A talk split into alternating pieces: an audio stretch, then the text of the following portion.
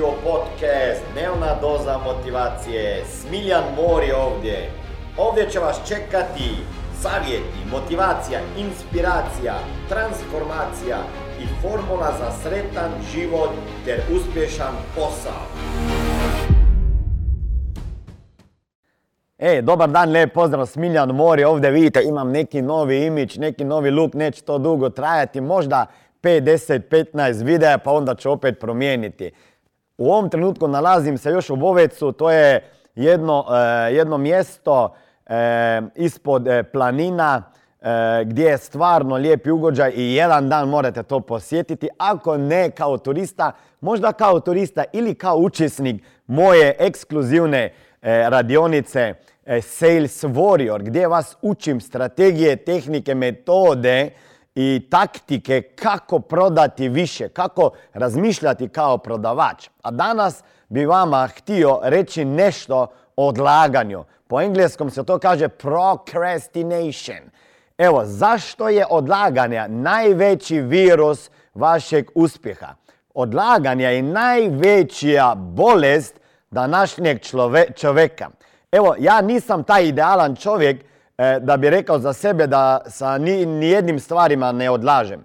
Zato danas razmislite o tome, ako ima neka stvar u vašem životu ili u poslu, bilo na kojem području, na području zdravlja, na području odnosa, na području biznisa, prodaje, neka stvar sa kojom odlažete već, neću reći dan, ok? Jer to da odlažemo sa nekim stvarima jedan dan, to je sasvim prirodno i obično i onda uopšte ne primijetimo.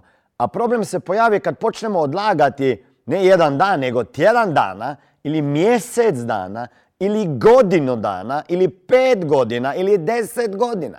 Ja znam ljude koji su već odlučili da jedan X partner nije za njih i da će se rastaviti i naći nekog drugog, a ona odluka od vremena od kad su donijeli to odluku i kad su napravili to odluku i primijenili je, traje 5 godina ili više. Znači, nije samo to odnos. Da li imate neku odluku sa kojom odlagate? Odlučili se prije već par godina da ćete smršaviti. I niste smršavili ili niti počeli mršaviti godinama i odlažete. Obećali ste sebi da ćete se početi rekreirati, a traje već to pola godine. Nije se još desilo. Onda ste sebi obećali da ćete možda završiti fakultet. I opet se nije ništa desilo. Još uvijek odlažete sa tim zadnjim ispitom. Trebate se pitati zašto. Ako ja pogledam sebe, kad sam ja završavao pravni fakultet, zadnji ispit sam trebao položiti. Trebao sam godinu dana da sam položio zadnji ispit, znači više vremena nego sve prije. Zašto? Pa nije to da se mi nije dalo, nego pitanje je razlog zašto sam nekim stvarima odlažete. Znači, može to biti vjerovatno bol. Jer šta, vi povezujete sa onim što bi trebali napraviti bol, umjesto da bi povezali to što ćete uraditi sa užitkom, a rezultat koji ćete dobiti će se desiti poslije, tjedan dana, mjesec dana i tako dalje. Znači, ako hoćete smršaviti, vi sada osjećate bol zbog promjena koje bi sve trebali napraviti. Trebali bi se početi rekreirati, manje žderati. Trebali bi početi mijenjati način ishrane. Znači, sve to je za vas bol. Onaj dugoročni rezultat, vaše idealno tijelo i kako ćete izgledati kad smršavite, to je užitak. A taj užitak od danas kad trebate donijeti odluku, početi s time i taj užitak, to fino, krasno, lijepo tijelo, to je predaleko danas. I naš mozak ne može gledati u budućnost i reći kako je to super u budućnosti, kako ću ja izgledati i sad ću ovo bol premagati. Znači, vi morate neaktivnost, nedonošenje odluka i odlaganje povezati sa bolom, a ono da će se nešto desiti sa užitkom. I morate taj užitak, ako pričamo o mršavljenju, kako ćete izgledati kad smršavite, privući ovdje u sadašnjost, povezati užitak i ako ne napravite to povezati sa bolom, a ono što će u budućnosti biti imati uvijek u glavi i sada, da neće to biti predaleko. Znači, zašto odlagate? Napravite sebi listu stvari sa kojima odlagate. Na bilo kojem području, na području odnosa, na području zdravlja, na području prodaje, biznisa,